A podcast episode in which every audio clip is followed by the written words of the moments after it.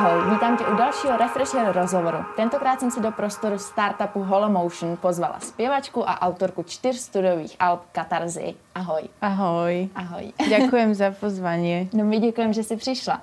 Uh, jako nejznámější text od tebe vnímám Samota mi nevadí ani celibát. Tak vnímáš tohle stejně i v momentálním lockdownu? Ano, tak to je teraz hit. Ale ja vlastne naozaj Myslím, že na jar som mala ešte také obdobie, že samota mi dosť vadila, ale teraz mi už vadí vlastne s niekým byť. Aha, takže vlastne pro tebe lockdown úplne ideální. Sama doma si nejspokojenější. Áno, presne a dokonca na sebe pozorujem, že mám problém občas sa stretnúť aj s kamarátmi a oni mi potom píšu, že či som v poriadku a čo sa deje, ale ono sa naozaj nedieje nič. Ja iba si veľmi užívam to, že som sama a konečne ma nikto nevyrušuje. Rozumiem, my vám to tak občas taky. Uh, no a s tým celibátom to je podobne. Podobne. Taky sa užíváš. Áno, celkom. Len už ma nebaví porno, tak je to problém. Ty jsi vlastně někde říkala, že jsi měla celibát 9 měsíců. Tak eh, co tě k tomu vedlo a co tě naučil třeba? No, no to bolo moje predsavzatie o, niečo ako bobrík odvahy a tých 9 mesiacov mi prišlo takých symbolických. Mm-hmm. A o, išlo mi teda o to, že som si uvedomila, že som závisla na tom, že stále hľadám vzťah a potrebujem sa o, od toho odprostiť. Mm-hmm. No a vedela som, že inak sa mi to nepodarí ako tým, že si niečo nariadím. A tak sa mi to podarilo a naozaj to veľmi pomohlo. Mm. Ale nebolo to vôbec jednoduché a samozrejme aj počas tých 9 mesiacov som sa o niekoľko vzťahov pokúšala, mm. ale našťastie z druhej strany to nevychádzalo, uh, takže, takže sa mi podarilo dodržať uh, ten celý bad, ktorý som si naradila a naozaj uh, to bolo veľmi psychologicky prospešné. Mm, takový experiment. Presne. Uh, já bych teda se chtěla teď věnovat tvojí kariéře ještě na chvilku. Uh, Myslíš moje bývalé kariéry? Tak to, snad, to snad ne. Uh, jako nebudeme si nic nalhávat. Umělci to teď mají hodně těžký. Ano. Tak jak tuhle tu situaci ty zvládáš a jak nakládáš se svým volným časem? Hlavne si stále hovorím, že nie sme jediní, ktorí to majú ťažké, že naozaj to majú ťažké skoro všetci. A aj je veľa ľudí, ktorí to majú oveľa ťažšie ako ja, pretože um, pretože idú na, naozaj do hlbokých dlhov alebo majú problém uživiť rodinu. Uh, ja našťastie zatiaľ nikoho živiť nemusím. Ale tak rozmýšľam nad tým, že čo ďalej a možno prichádza nejaká transformácia toho, ako môžeme pracovať ako umelci a snažíme sa vymyslieť niečo nové a čo nám potom možno zostane aj navždy. Ale uvidíme, že dokedy sa to teda bude dať vydržať a uvidíme, že dokedy budeme zatvorení. Mm. Uh, ty se živíš jenom zpěvem, nebo děláš ještě něco jiného, o čem třeba lidi nevědí?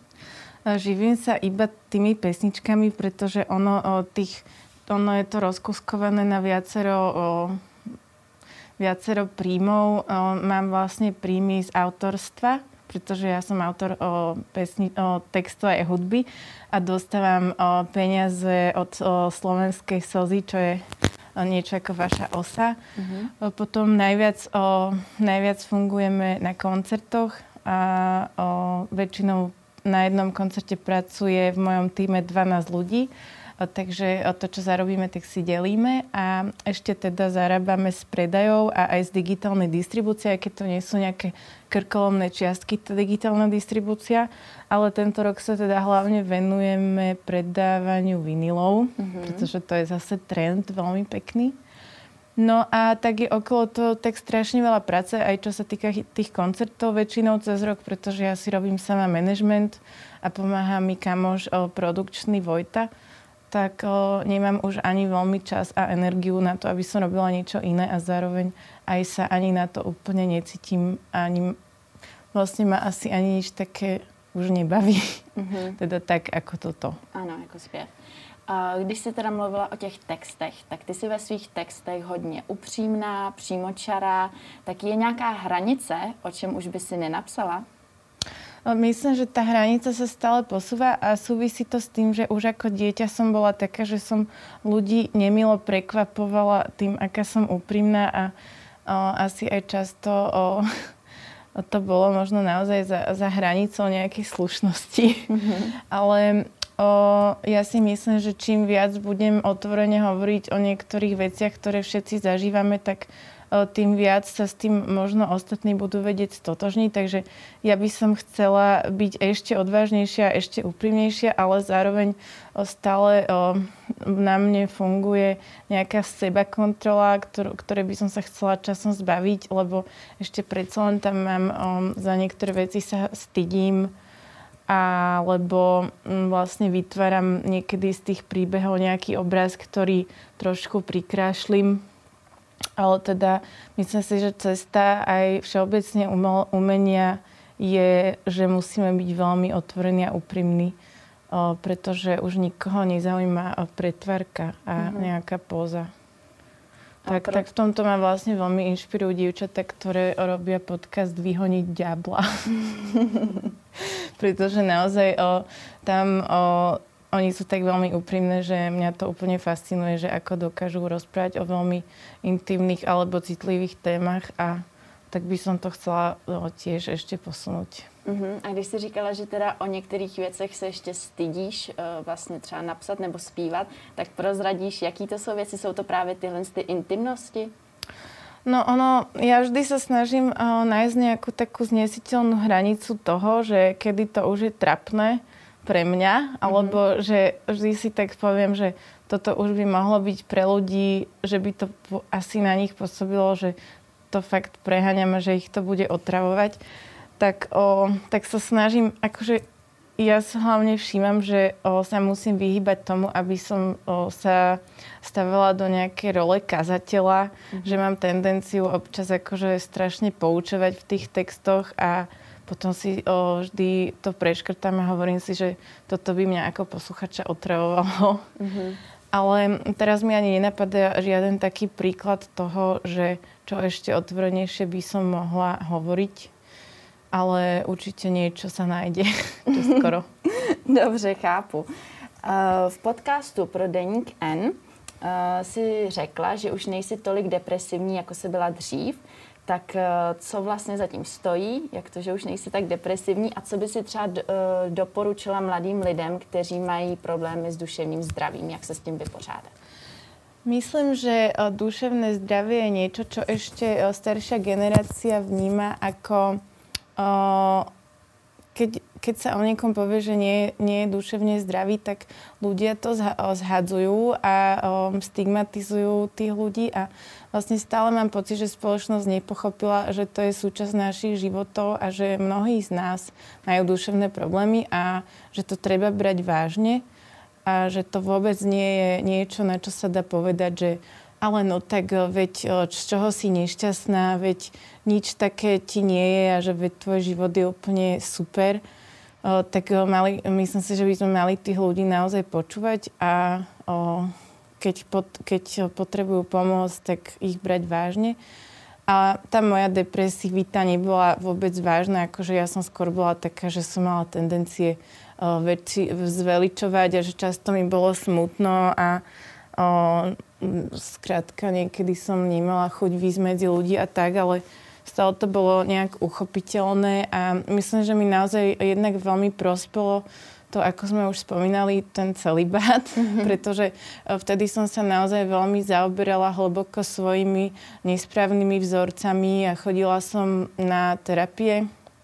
Preberali sme, že o, ako teda, že kde tkvie ten môj problém, že prečo veci vnímam tak o, deštruktívne. Mm-hmm No a potom mi strašne pomohlo, čo je teda obrovské klíše a stále to hovorím, ale naozaj o mňa, ja som nebola veľmi vedená k športu.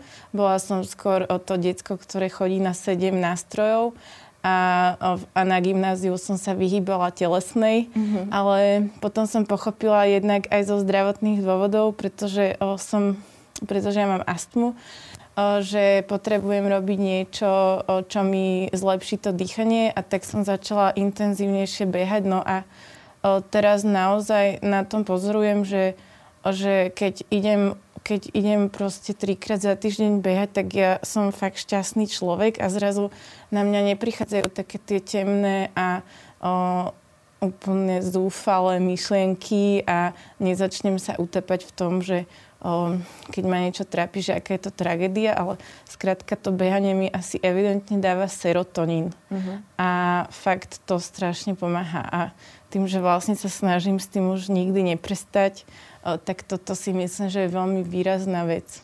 To je super. Není to vidět pod tou rouškou, ale já se strašně usmívám, protože o tom sportu mám úplně stejný názor a myslím si, že to fakt eh, pomáhá právě na té náladě a na tom prostě psychickém zdraví. To s tím určitě souhlasím. Presne a naozaj je dôležité o, nebrať to tak, že niekto o, nám to nariaduje, že je to niečo, čo by sme mali robiť, ale brať seba. to tak, že to robíme naozaj pre seba a že keď, na seba, keď sa naučíme mať v tom nejakú disciplínu, že naozaj si nájsť ten čas a napísať si do diára aspoň o 3 4 krát do týždňa tú hodinku pre seba a venovať sa tomu telu, tak to fakt to zmení život. Určitě. Posluchači repu tě můžou znát díky featu z PSH na jejich poslední desce. Tak uh, koho z československé repové scény posloucháš a s kým by se ještě chtěla třeba nějaký feat? Mm, tak uh, pravdu povediac, môj obľúbený reper je Fobia Kid. Uh-huh. Uh, pretože už od začiatku, ako začal písať, tak uh, mi prišlo jeho písanie veľmi uh, napadité a hrozne sa mi páčil, uh, páčilo, že pracuje s takou detskosťou, za ktorú sa tiež nehambí. Potom uh, dlhodobo som mala rada už od puberty Kata z Prago Union, pretože tiež mi prišlo, že je fakt skvelý básnik. No a samozrejme PSH poznám už o, od asi 11 rokov, ak som teda vôbec, ak vtedy už vôbec existovali, ale asi, asi hej. Ja. No a takže som bola veľmi rada, že e, Vladimír, Mike a Orion ma pozvali na túto spoluprácu a o, hlavne som si veľmi obľúbila Vladimíra, pretože mm, obdivujem aj jeho o, o, vzdelanostné aktivity, mm-hmm. ktoré má. O, tak to bolo veľmi, veľmi fajn. Takže s kým by si ešte chtěla fít? S fobiakinem? O, no s fobiom sa dohadujeme už 150 rokov, ale stále o, sme obidve dosť nezodpovední na to, aby sme to dotiahli do konca. A to by bolo asi super no s ním. Alebo o, samozrejme veľmi rada aj s rytmusom. Dobře, tak pretože, to uvidí a, a ozve sa ti. Pretože aj napriek tomu teda, že názory na jeho rep sú asi rôzne, ale v niečom ja ho veľmi obdivujem. Mm-hmm. Super. Uh, koho by si mi doporučila z momentální české nebo světové hudební scény k poslechu? Kde je pro tebe teď takový nejvíc hot jméno? A myslím, že možno aj budeš poznať. Um, ja som tento rok objavila mladú pesničkárku z Prahy, volá sa Amelie Siba, mm-hmm. ktorá vydala svoj uh, debutový album Die My Hair a ona robí pesničky uh, s gitarou, ktorá spieva po anglicky a o, mne to príde strašne krásne a hrozne jej fandím takže určite Ameliu. A zo svetových dosť tento rok som, som objavila Her. Mm-hmm. takže asi ju. A určite by mi napadlo kopec iných, ale teraz mi nenapadá. Áno, chápu.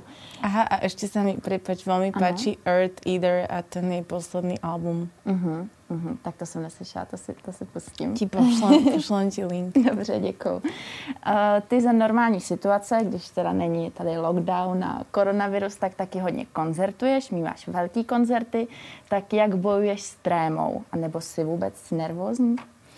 Uh, tam tiež funguje také klíše, že um, pripraveným praje aj tréma. To som si teraz vymyslela, ale, mm-hmm. ale toto platí s tou pripravenosťou, že keď cvičím spev a, a skúšame a pripravujem sa napríklad týždeň dopredu, tak potom možno na tom pódiu opadáva tá neistota v tom, že či si na niečo spomeniem, alebo či budem mať o, dosť o, rozospievaný hlas, pretože ten sval funguje ako všetky ostatné že naozaj, keď je koncert, tak je dobré aspoň 4-5 dní predtým spievať a pred koncertom sa poriadne rozospievať, pretože inak ten hlas môže zlyhávať. Mm-hmm. A pretože je to vlastne fyzicky a psychicky veľmi náročné ten koncert, pretože tam funguje hrozne veľa podnetov, deje sa tam veľa vecí s veľa ľuďmi a um, ono fakt o, je to niekedy aj podľa toho, že aký máte v ten deň náladu, že ja napríklad, keď o, mám deň, že si veľmi neverím a, alebo napríklad zjem veľa jedla, mm-hmm. o, tak tam vychádzam s tým, že sa cítim, že, o, že to nezvládnem. A potom sú zase niekedy momenty, kedy, kedy sa cítim veľmi silná a idem tam už úplne sebaisto, ale Myslím, že každý umelec má veľký rešpekt pred tým publikom, pretože, o, pretože predsa len o, tam idete s kožou na trh a pozerá sa na vás veľa ľudí. A takže je to, je to také ako kedy. Mm-hmm. Takže prostě, když jsi řádně připravená, tak už si věříš. Áno, a potom ešte je jedna srandovná vec, že keď je tam niekto, koho ja veľmi obdivujem a viem, že je v tom publiku, alebo keď je tam nejaký chlapec, ktorý sa mi páči, tak vtedy som úplne v prdeli mm-hmm. a nedokážem fakt o ten koncert byť vôbec v kľude a mm-hmm. o, dosť často aj veľa vecí pokazím alebo dostávam okno. A preto som veľmi rada, keď títo ľudia nepriznajú, že tam boli. No, mě vždycky zajímalo, protože jsem samozřejmě nikdy v té pozici nebyla, že ty, když jsi na tom pódiu, tak eh, vidíš do toho hlediště, vidíš jako ty jednotlivý tváře? Nebo je to jenom taková pro tebe skvrna tam?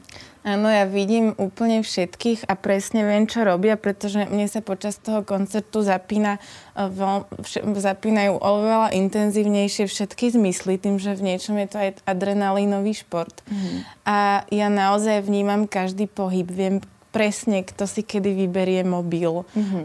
kto kedy sa rozpráva s človekom vedľa. Viem presne, kto kedy prišiel a kto kedy odišiel a ak tých ľudí poznám, tak, ich veľ, tak ja vlastne veľmi viem, kto kde stojí. A o, ideálny prípad je teda, keď je taká tma, že na nich nevidím, ale ono väčšinou sa stáva, že na nich vidím. A O, potom o, niekedy je to aj zvláštne v tom, že tí ľudia spolu tvoria nejakú energiu a oni niekedy o, ani to nejako nemyslia a asi to nemá možno ani žiaden dôvod, ale niekedy o tej energie vám vracajú viac späť, že viac reagujú alebo si viac spievajú alebo vidí, vidíte, že naozaj sú akože prítomní a potom niekedy sú takí, že iba tak pozorujú a m- veľmi nereagujú ale počúvajú a potom vám v hlave začne bežať, že preboha, asi sa mi to nepačí a že, uh-huh, že čo teda urobím. Takže ono sú to všetko hrozne srandovné a krehké veci. Uh-huh. A vybavíš si teď nějaký koncert, který byl pro tebe úplně nejlepší? Právě třeba ta zpětná vazba těch uh, fanoušků? Mm.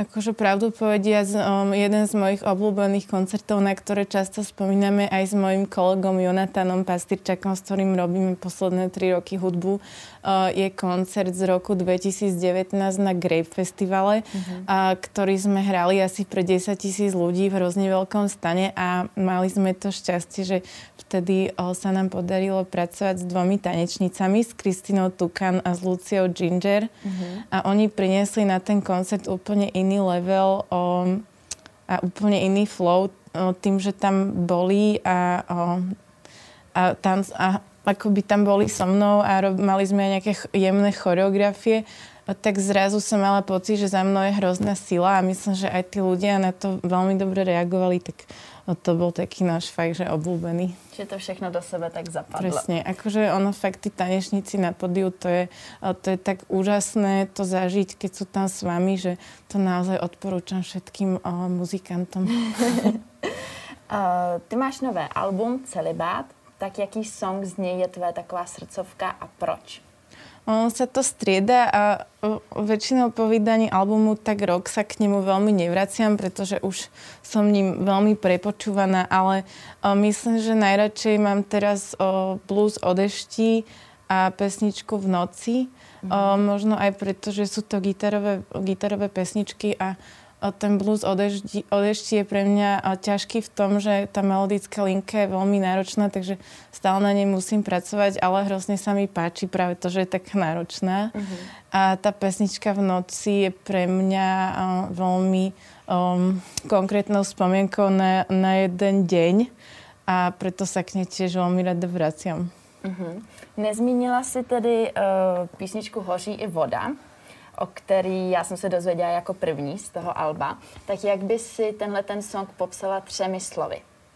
O, tento song má podľa mňa veľmi peknú o, štruktúru. O, veľmi dobre funguje ako pesnička a vymyslela ju hlavne moja kapela Albert Romanilty, Lukáš Mutňaský, Oliver Lipenský a Vladko Mikláš a Jonatán a vymysleli sme ju v štúdiu a ona... O, je tam skombinovaná teda čeština so slovenčinou, čo mm-hmm. pre mnohých môže byť o, nepríjemné alebo minimálne prekvapujúce, pretože tam spievam aj po česky, ale o, myslím si, že to už je vlastne dnes jedno, v akom jazyku spievame. A máme te, teda k nej o, nové video, ktoré sa zaoberá o, témou postavenia ženy v spoločnosti a o, to video sa mi veľmi páči, tak teraz o, z toho videa hlavne mám radosť. Mm-hmm. Uh, mně se video taky velmi páčí, viděla Děkujeme. jsem ho a zajímalo by mě tedy, co všechno tě inspirovalo v tvorbě toho videoklipu. Ono, to video sme vymysleli spolu s režisérkou Jay Walker a Anou Smoroňovou, kameramankou. A ešte ja som ho až tak nevymýšľala. Teda ono, my sme ho koncipovali takto na základe našich spoločných rozhovorov o tom, že čo nás trápi a o čom by sme chceli hovoriť a ako by sme chceli to video postaviť tak, aby malo nejaký prínos pre celú spoločnosť alebo aby vyvolalo diskusiu.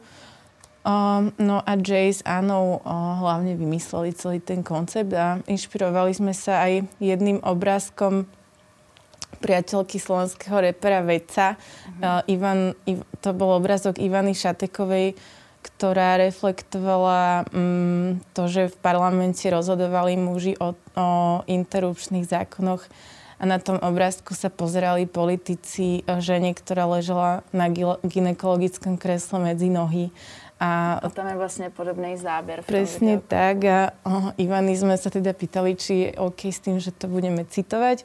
A mne sa teda tento nápad tiež veľmi páči ako odkaz na to, čo sa teraz rieši aj u nás, aj v Polsku. Uh-huh. Alebo teda aj v Amerike.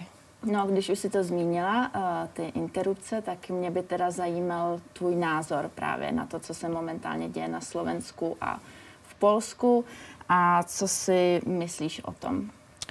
Ono, mne sa nepačí, že o, táto téma sa vždy vyťahuje, keď o, prídu k žezlu populisti a zneužívajú túto tému na to jednak, aby roznevali, aby sa ľudia medzi sebou rozhádali a, a zároveň nerozumiem tomu, prečo sa v roku 2020 táto téma vyťahuje, ale ono vždy sú na svete historické momenty, kedy sa to vyťahuje.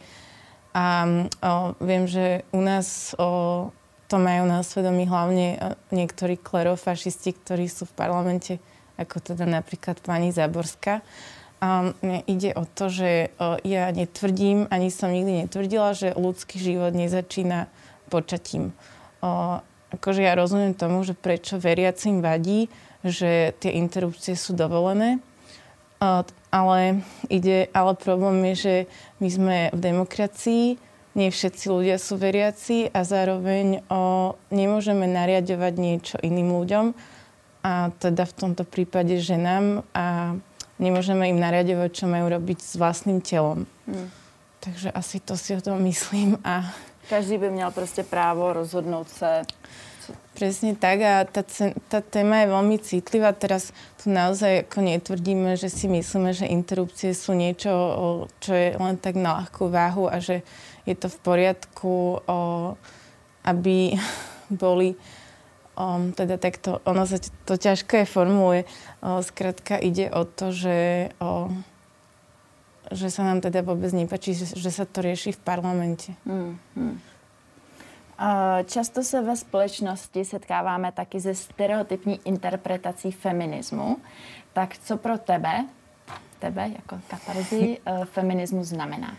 Áno, bohužiaľ, to slovo je veľmi stigmatizované a málo kto si rád o sebe povie, že je feminista, aj keď často je a možno o tom ani nevie. To slovo v skutočnosti, v skutočnosti znamená veľmi jednoduchú vec a to je, že sme si rovní ako muži a ženy. Ale tá rovnosť neznamená, že sa majú vymazať naše nejaké role, Uh-huh. Uh, ani to neznamená, že sme fyzicky rovnakí alebo že ženy teraz musia rúbať drevo a muži musia um, variť. Ale naozaj ide o to, aby, aby zmizla zo spoločnosti diskriminácia, útlak, násilie, ktoré stále je bohužiaľ viac aplikované na ženy. A myslím si, že o tom treba hovoriť a, a ujasniť si tento pojem a vedieť si povedať, že čo vlastne pre nás znamená feminizmus. Mm-hmm. Setkala jsi se někdy v osobním nebo kariérním životě právě s takovouhle nerovností a že si třeba něco nemohla kvůli tomu, že jsi žena? Mm, toto je práve o, jeden háčik, že ja o tom skôr hovorím kvôli tomu, že to pozorujem v životoch ostatných žien. O, mne sa to stáva málo kedy, pretože o, jednak o to, to zase nechcem povedať niečo politicky nekorektné, ale ja som vždy sa správala dosť ako chlapec a o, alebo to je tiež vlastne blbosť povedať, že som sa spravila ako chlapec. Skrátka, vždy som bola o, o, v niečom priama a vedela som si povedať, čo chcem. Mm-hmm a keď niekto mi protirečil alebo sa spravil neúctivo, tak som ho vedela úplne tak rozložiť, že si to už potom ako nikdy nedovolil. Mm-hmm. No, takže ja len želám všetkým, aby sa, aby sa im to podarilo tiež, lenže moja pozícia je vlastne veľmi o, jednoduchá v tom, že ja som braná ako umelec a, tým pádom akože sa ku mne asi veľa ľudí správa inak, ako keby som tým umelcom nebola o, tak o, problém je skôr v tých iných asi o, mm-hmm. fields. Mm-hmm. A ještě teda jedna otázka, která s tím trošku souvisí, jestli si se někdy setkala se sexuálním obtěžováním.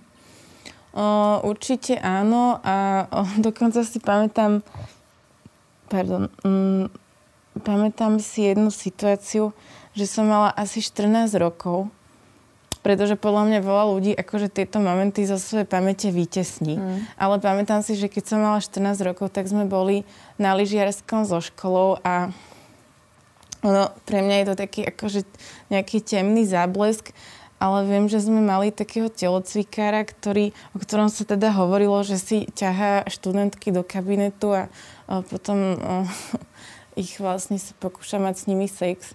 A ja si pamätám, že, o, že som vlastne, my sme boli niekde v Rakúsku a vyšla som hore po schodoch v, večer, pretože som si išla umyť zuby a on tam stal a mal stiahnuté nohavice. Ale pre mňa to bolo akože tak šokujúce, že moja pamäť z toho urobila len takú mlistú vec. Mm-hmm. A teda ja som sa dosť zlákla a už, ušla som a mala som pocit, že, že vlastne je opitý a tak.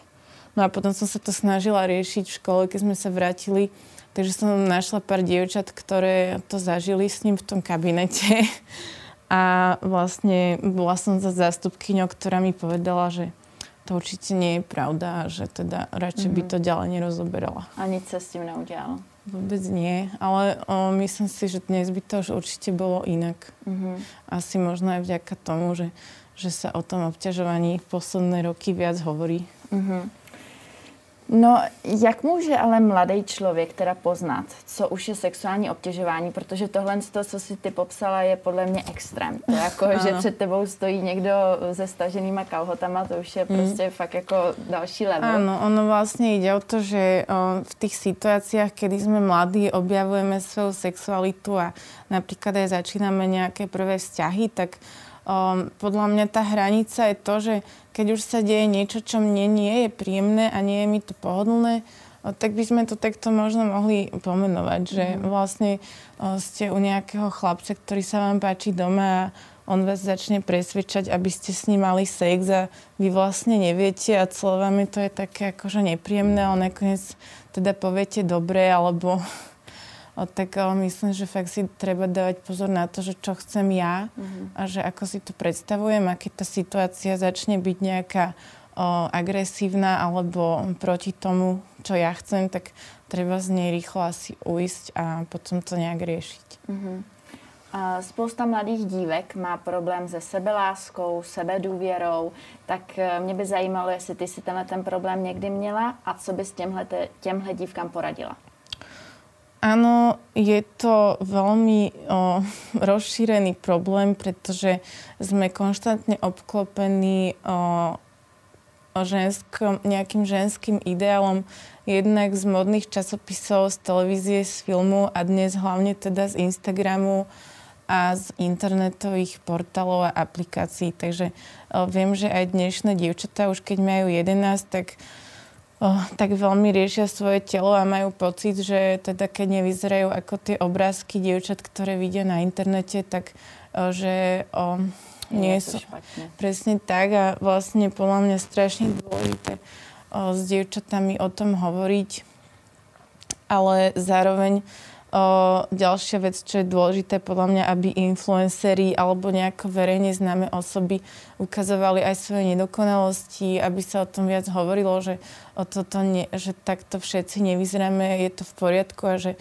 že to neznamená, že nie sme hodní lásky alebo existencie. No a samozrejme, ja som teda na tom bola úplne rovnako. Mm-hmm. Dlho. A jak si sa s tým teda ty vypořádala? Mluvil o tom s tebou niekto? No, vypořádala som sa s tým jedine tak, že som nejak o, časom odpozorovávala to, že, že o, nerozmýšľam nad tým úplne správne, čo sa týka nejakej svojej sebahodnoty, že a začala som si všímať na sebe, že predsa o, to, ak, o, to, či sa mám rada, nestojí na tom, že či vyzerám ako modelka. A fakt mi to trvalo veľmi dlho. No a ešte dodnes nie som úplne zmierená napríklad so svojím telom. Ale o, myslím, že mi dosť pomohlo aj to, že som často videla dievčatá, ako hovoria o tom, že oni sú tiež normálne, alebo o, možno aj to, že som zažila nejaké vzťahy, kde som vedela, že moje telo je v poriadku a že pre niekoho tiež môže byť príťažlivé a niekomu sa môže veľmi páčiť a niekomu sa nemusí a je to OK. Mm-hmm. Když si předtím ještě zmiňovala ty influencery a sociální sítě, tak uh, myslíš si, že influenceři berou teda tuhle tu roli zodpovědně a snaží se těm mladým lidem teda předat to, co si říkala, že, že opravdu to, to, co vidí na Instagramu, prostě není ta realita, nemusí být všichni jenom mm, prostě nějak ideální? Uh, pravdu povediac, nemám v tom veľký prehľad, pretože on dosť veľa z toho influencerstva je pre mňa tak otravných a, a stupidných, že naozaj to nesledujem. A teda vďaka tým, ktorí to robia aspoň trošku, mm-hmm. o, že prinašajú aspoň niečo chytré do toho. Ale o, samozrejme by bolo asi nevhodné diktovať ľuďom, čo a ako majú robiť, o, hlavne keď asi vedia, sami najlepšie, ale o, myslím si, že naozaj by sa mal brať väčší ohľad na to, že aký, majú, aký máme vplyv na mladých ľudí, aký máme vplyv na ľudí v o, adolescencii a o, nejakým spôsobom tých malých ľudí podporovať v tom, že to, že ja mám nejaké drahé auto alebo že mám proste drahé oblečenia a ty nie, tak to neznamená, že ja som niečo viac. Mm ale myslím si, že táto téma je, je hrozne zložitá a asi o nej nehovorím úplne konštruktívne, ale určite si myslím, že je povinnosťou všetkých ľudí o, myslieť na to, že ako to tých ostatných ovplyvní a ja napríklad neznašam, keď sa propagujú drogy alkohol, alebo o, teda o, to cvičenie je niekedy trochu prehnané, si myslím. Mm-hmm takže všeho s mírou. Přesně. v rozhovoru pro e-report si zmiňovala větu, to musím teď přečíst. Když je člověk sám a osamělý, hrozí, že ještě víc upadne do chřtánu sociálních sítí. Propadla hmm. si tomu někdy? O, tak áno, ja na sebe pozorovujem dosť vysokú mieru závislosti na telefóne. Ja na telefóne trávim tento rok od 3 až 4 hodín denne, čo je dosť vysoký level závislosti a um, tento týždeň som si kúpila knižku, ktorá uh, práve o tej závislosti hovorí a tým pádom si opäť zase, zase začínam nariadovať, aby som si ten telefon večer dala do inej miestnosti a nepozerala si správy ani nič si nečítala pred spaním. Zároveň sa snažím ráno, keď vstanem, otvoriť na prvých 15 minút knižku a nie telefon, ale je to pre mňa veľmi ťažké. A Práve som čítala včera o tom, že ak sme na tom telefóne jednu hodinu ešte sme denne, tak sme na tom ešte OK, ale tie 3-4 hodiny už znamenajú to, že často myslíme na to, kde je telefón. Potom, keď máme medzi sebou dialog a ten telefón by bol položený tu, tak možno sa až tak nevnímame, pretože mm-hmm. vieme, že je stále po ruke. A myslím, že toto je veľmi nebezpečné aj pre staršiu generáciu, pretože ja som si všimla napríklad aj na mojej mame, že ona a naozaj traví na tom telefóne 4 hodiny denne že my ideme do parku a ona vlastne odfotí niečo každých 5 minút. Mm-hmm. Takže je to dosť zradné a treba sa asi nad tým zamyslieť, dávať si na to pozor, pretože mm, to naozaj mení naše myslenie a a sme z toho roztržitejší a myslím, že všetci dobre vedia, aké to má na nich samých následky. A Takže občas je asi fajn si všetky tie aplikácie vymazať a ja mám vypnuté notifikácie a o, vlastne mám väčšinou vypnuté zvonenie. Mm-hmm. No, když si říkala 3 až 4 hodiny, že s tím si nespokojená, tak teda jsem se trošku zarazila, protože si myslím, že všichni, co jsme v téhle místnosti teď, tak mm. na tom telefonu trávíme mnohem víc času. Mm. Ale teda... Tak vy na, na něm asi hlavně dost pracujete. Ano, ano. Ale chápu, že, že s tím chceš něco dělat a přijde mi to super. Um, chci se zeptat, jak vnímáš hate komentáře? Jestli se je vůbec čteš? Jestli vůbec nějaký takový máš?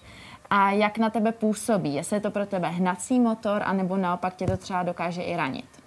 O, mala som jedno obdobie, kedy som tých hate komentárov dostala o, m, v priebehu niekoľkých dní veľmi veľa a to mi veľmi pomohlo ich prestať brať vážne, pretože mm-hmm. to bolo asi pred 4 rokmi a o, vtedy totiž kolovalo po internete jedno virálne video, kde som sa nechtiac, chtiac, nechtiac ocitla a, a dokonca som mala tu čest byť aj na titulkoch bulváru. Mm-hmm. No a vtedy vlastne sa akože vyrojili všetci trolovia a naštvaní ľudia na planetu a o, začali útočiť na, moje, na moju fanpage a na môj Instagram.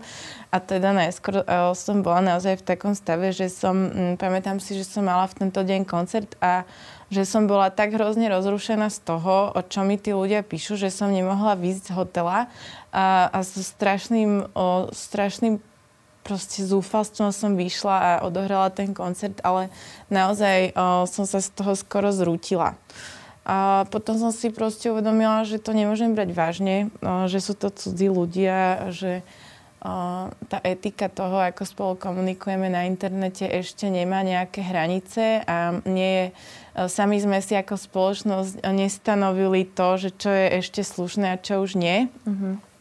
No a teraz vlastne, keď vidím niektoré tieto komentáre, tak, o, tak ich vlastne často vymažem, pretože si hovorím, že O, takisto ako ten človek sa správa, tak ja nemám dôvod akože už sa snažiť o, mu vysvetľovať, že o, sem takéto komentáre nepatria, alebo že o, skrátka evidentne akože chce iba útočiť. Takže ich mážem, ale, ale neberiem to vôbec vážne. Ale myslím si, že naozaj o, ja teda dlhodobo čakám na to, že kedy kedy sa začneme navzájom kontrolovať v tom, že keď niekto na tom internete píše o nejakým agresívnym spôsobom alebo útočným, útočným, alebo začne byť hneď defenzívny, takže tí ostatní mu napíšu, že, že veď ale nekomunikujte takto, že to mm-hmm. vlastne fakt ako už je out. Mm-hmm. takže čakám na to, kedy to bude out. um, mm, mm, No, já jsem se tě zeptala už skoro na všechno, tak mám tu uh, dvě poslední otázky. Dobre. Jak si léčíš duši, když ti po někom zůstane prázdno? Mm, no, väčšinou uh, sladkosťami. Takhle jednoduchý to je. Áno, alebo, o, alebo samozrejme písaním pesniček, lebo dosť veľa mojich pesniček vzniklo z tohto pocitu. Mm-hmm. A, a za to som vďačná tým pesničkám, že sú pre mňa terapeutické. Či se z toho vypíšeš. Tak, presne. no a poslední otázka je ohledně tvého oblékání, protože máš specifický styl a já když jsem se koukala... no, já když jsem se koukala na nějaké záznamy z tvých koncertů, tak teda ty outfity se dost liší od toho dnešního, jsou hodně extravagantní. Tak kde nakupuješ? No, väčšinou o, mám oblečenie požičané alebo ušité od slovenských a českých dizajnerov a o, teraz pracujem o, so značkou Nehera, čo, mm-hmm. je, mhm. čo je moja obľúbená slovenská značka. Ale o, často pracujem aj so Zuzkou Kubičkovou, ktorá je pražská dizajnerka, ktorej si myslím, že šije úplne nádherné oblečenie a ešte zo Sloveniek s Aďou Poezdalovou a kedysi sme často šili veci s Lenkou Sršňovou. No a o, takže stále sa snažím akoby podporovať ich už len, buď už len tým, že prezentujem ich veci, alebo aj tým, že si to oblečenie od nich kúpujem. A ďalšia vec je, že keď potrebujem také základné veci, o, tak o, mám rada jeden obchod pražský, ktorá, ktorý sa volá Etik Butik a už je aj na Slovensku a tam, sú, tam je vlastne ekologické oblečenie, takže o, radšej podporujem tieto značky, ktoré sú vlastne v rámci Okay, tak. A v, a v rámci tých ekolo, že myslia na tie ekologické záležitosti, pretože ten textilný priemysel je naozaj katastrofálny, čo sa týka dopadov na planetu. A napríklad tieto nohavice sú z materiálu, ktorý je vyrobený z dreva a robia to Nemci a je to naozaj aj, mám vždy lepší pocit, ako keď si dám niečo, v čom je chemka. Uh-huh. Dobře, tak super, já ti moc děkuji za příjemný rozhovor ja, a měj se hezky. Ďakujem, ďakujem ja. Pekný deň ešte.